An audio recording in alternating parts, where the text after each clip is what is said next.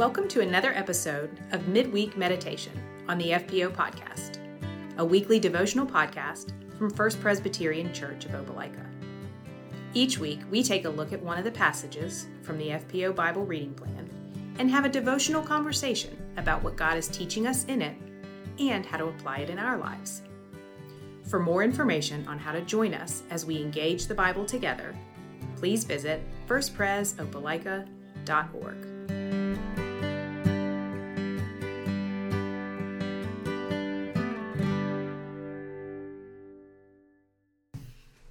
Hey there again, FPO family. Welcome to this week's episode of our midweek meditation. Today, James and I are going to be diving into the early um, chapters and verses in the book of Acts, which we begun reading towards the end of last week. And so this morning, our time is going to be a little bit of uh, an overview of the book of Acts, as well as just drawing out some uh, important lessons that we see here. It's fun to start a new book. It is fun to start a new book. And we just finished reading the book of Luke, Luke's Gospel.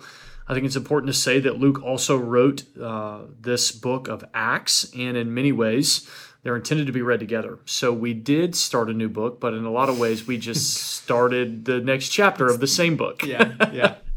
Whereas, extended edition. Yeah, the, yeah, that's right. That's right. The extended edition. Um, whereas the account uh, of the gospel that Luke wrote was intended to give a picture of Jesus' life here on earth and what he was doing there.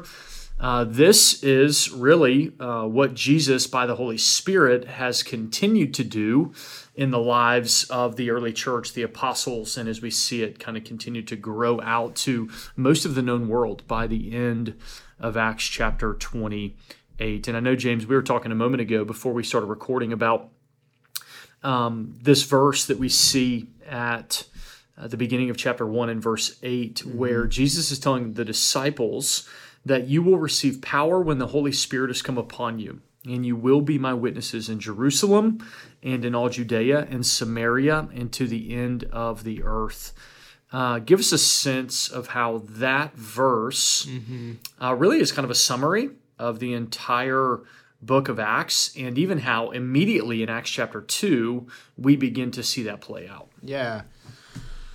I think one of the ways you can structure the book of Acts and outline it or think about it uh, is really to look at these portions of the gospel, the the kingdom going starting in Jerusalem, moving out into the surrounding areas of Judea. So all the places where Jesus would have lived and worked, where the Jews lived Samaria, which is north of Judea. So it's where Israel had been, and the Assyrians took them away. And so it was kind of mixed around. It's, you know, the suburbs of Judea. And then you move out into the ends of the earth as the gospel is going forth and moving out into the world.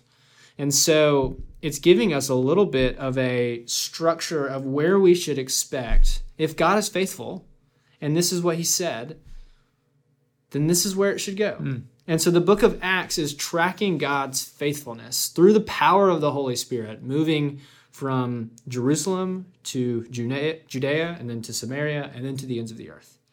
And we'll see each time this happens, we'll see the Holy Spirit come in a very powerful way. We'll see the Holy Spirit come and the gift of tongues going out. It's as an indicator and a sign that God is at work being faithful to the Samaritans or to the Gentiles, just as he was to God's very own people in Jerusalem. Mm. The Holy Spirit comes with a great amount of power. And I don't know, one, one of the things I love about chapter 2 and 3 is seeing a pretty good illustration of how the Holy Spirit strengthens us with power through Peter.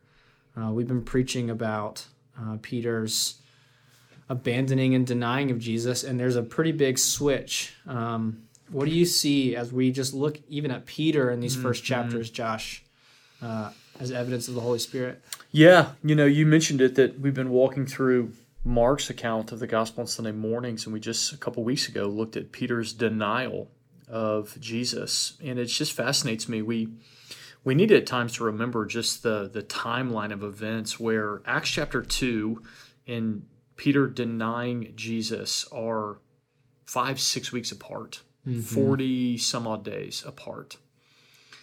And so, what's happened to Peter in those 40 days to take him from being terrified of a little girl to boldly proclaiming the gospel to the very crowds that mm-hmm. crucified Jesus and Yeah. snuffed him out? Like one of those should be intimidating and one should not be.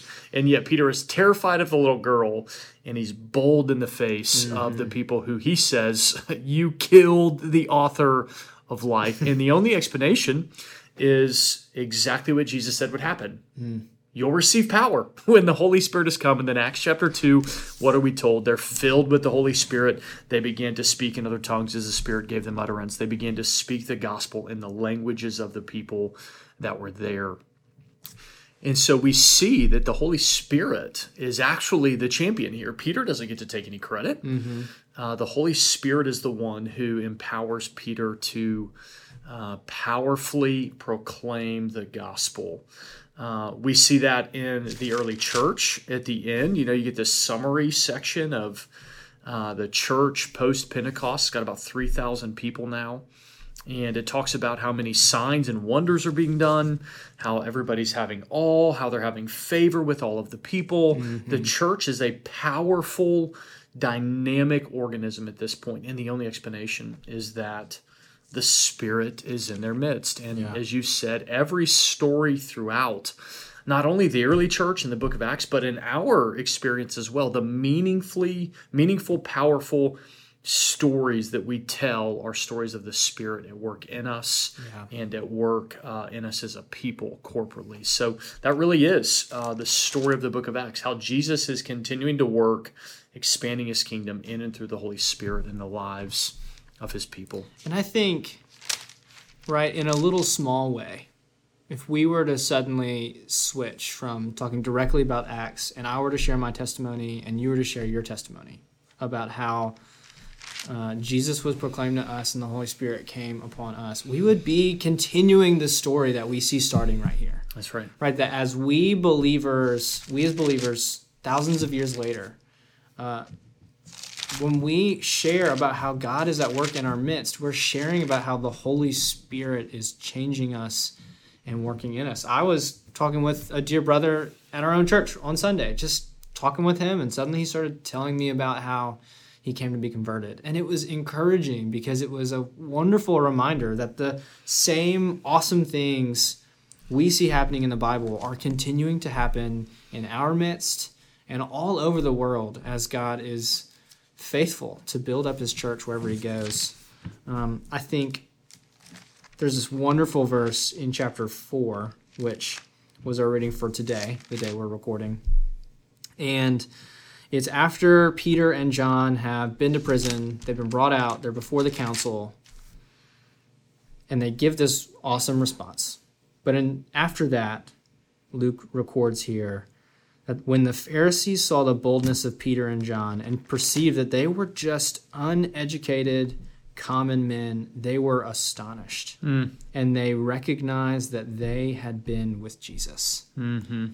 That's the story of all of our lives, That's right. that we are changed by having been with Jesus. Yes, that's exactly right. And that's the point that we've been making is that Peter and James and John, the other apostles, and every follower of Jesus down through the ages, uh, we're all uneducated, ordinary, common people. Some of us are smarter than others. James, you're smarter than me. Um, some of us are more naturally gifted in certain ways or whatever Like you. better looking. You know, no, I'm kidding. That's not a spiritual gift.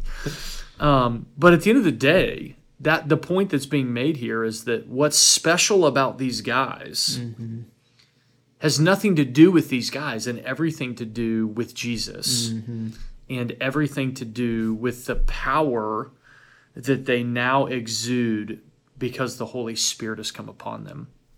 And I know you and I have, have talked before. We were talking earlier where uh, we often lament and we often hear uh, believers talking about how, oh, I just wish I shared the gospel more. Yeah. Uh, I just, you know, I'm, I'm so timid, or I don't know what to say, um, or you know, I'm, I feel the Holy Spirit leading me to share or to engage, and then I everything in my flesh says no, and I don't do it. And uh, we've talked about how one of the antidotes there is to remember this verse. Mm-hmm. um, that the Holy Spirit, if we're in Christ, we have the Holy Spirit. He is upon us, and He wants to work powerfully. I think about that verse where Jesus tells his disciples, and on the day, basically, when they drag you before kings and throw you into prison, which is what we see in Acts 3 and 4 and all these other places, mm-hmm. don't worry about what you're to say in that moment. Why? The Holy Spirit will give you utterance. Yeah. And in some ways, that's exactly what we see in Acts chapter 2. Peter didn't have his notes ready. he wasn't saying, mm, I can't wait to preach this great mm-hmm. sermon. Uh, if anything, it's quite the opposite.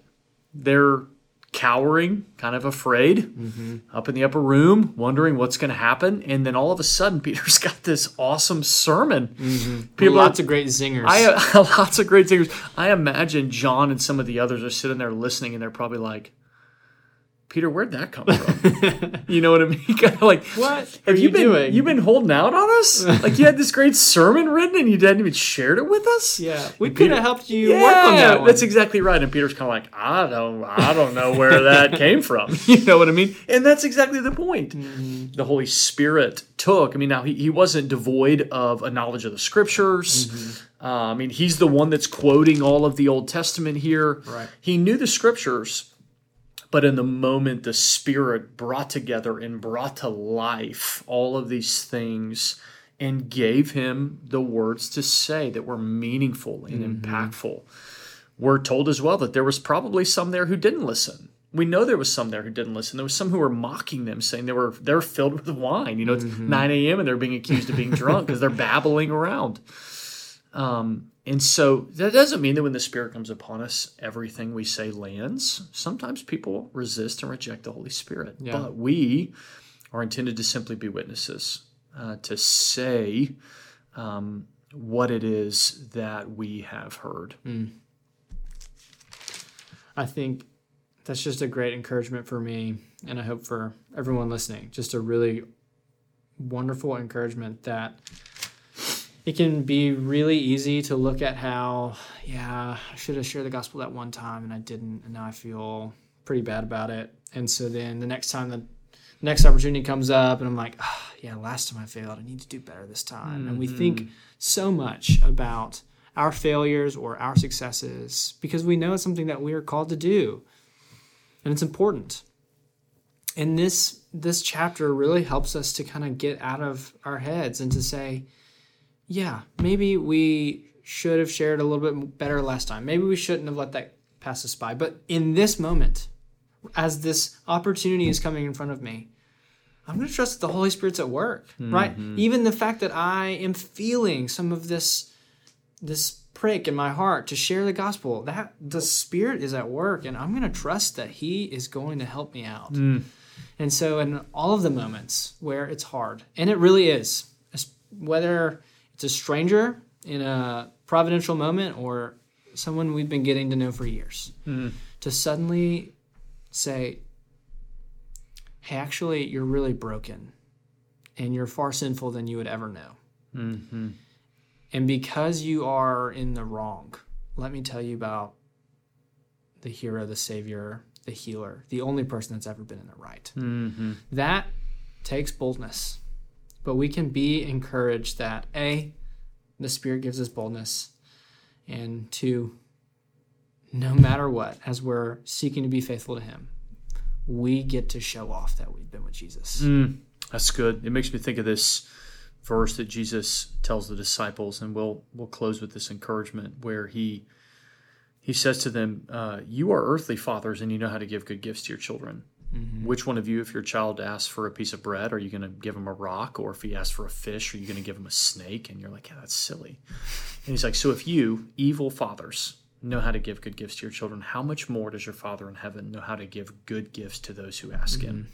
And we're like, yes, give me the slot machine. I want all my gifts. And then he's like, your Father will give you the Holy Spirit if you ask for him. Mm-hmm. And it's like, oh, okay.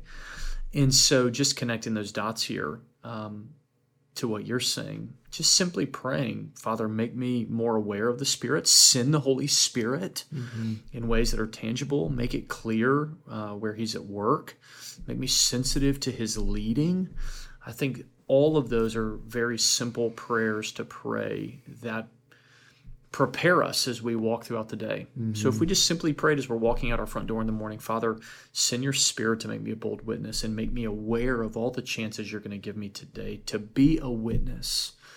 Uh, something tells me that if we did that repeatedly and we kept our eyes open, we would all end most days with chances to have been a bold witness for Jesus and the promise that the Holy Spirit will give us the power when yeah.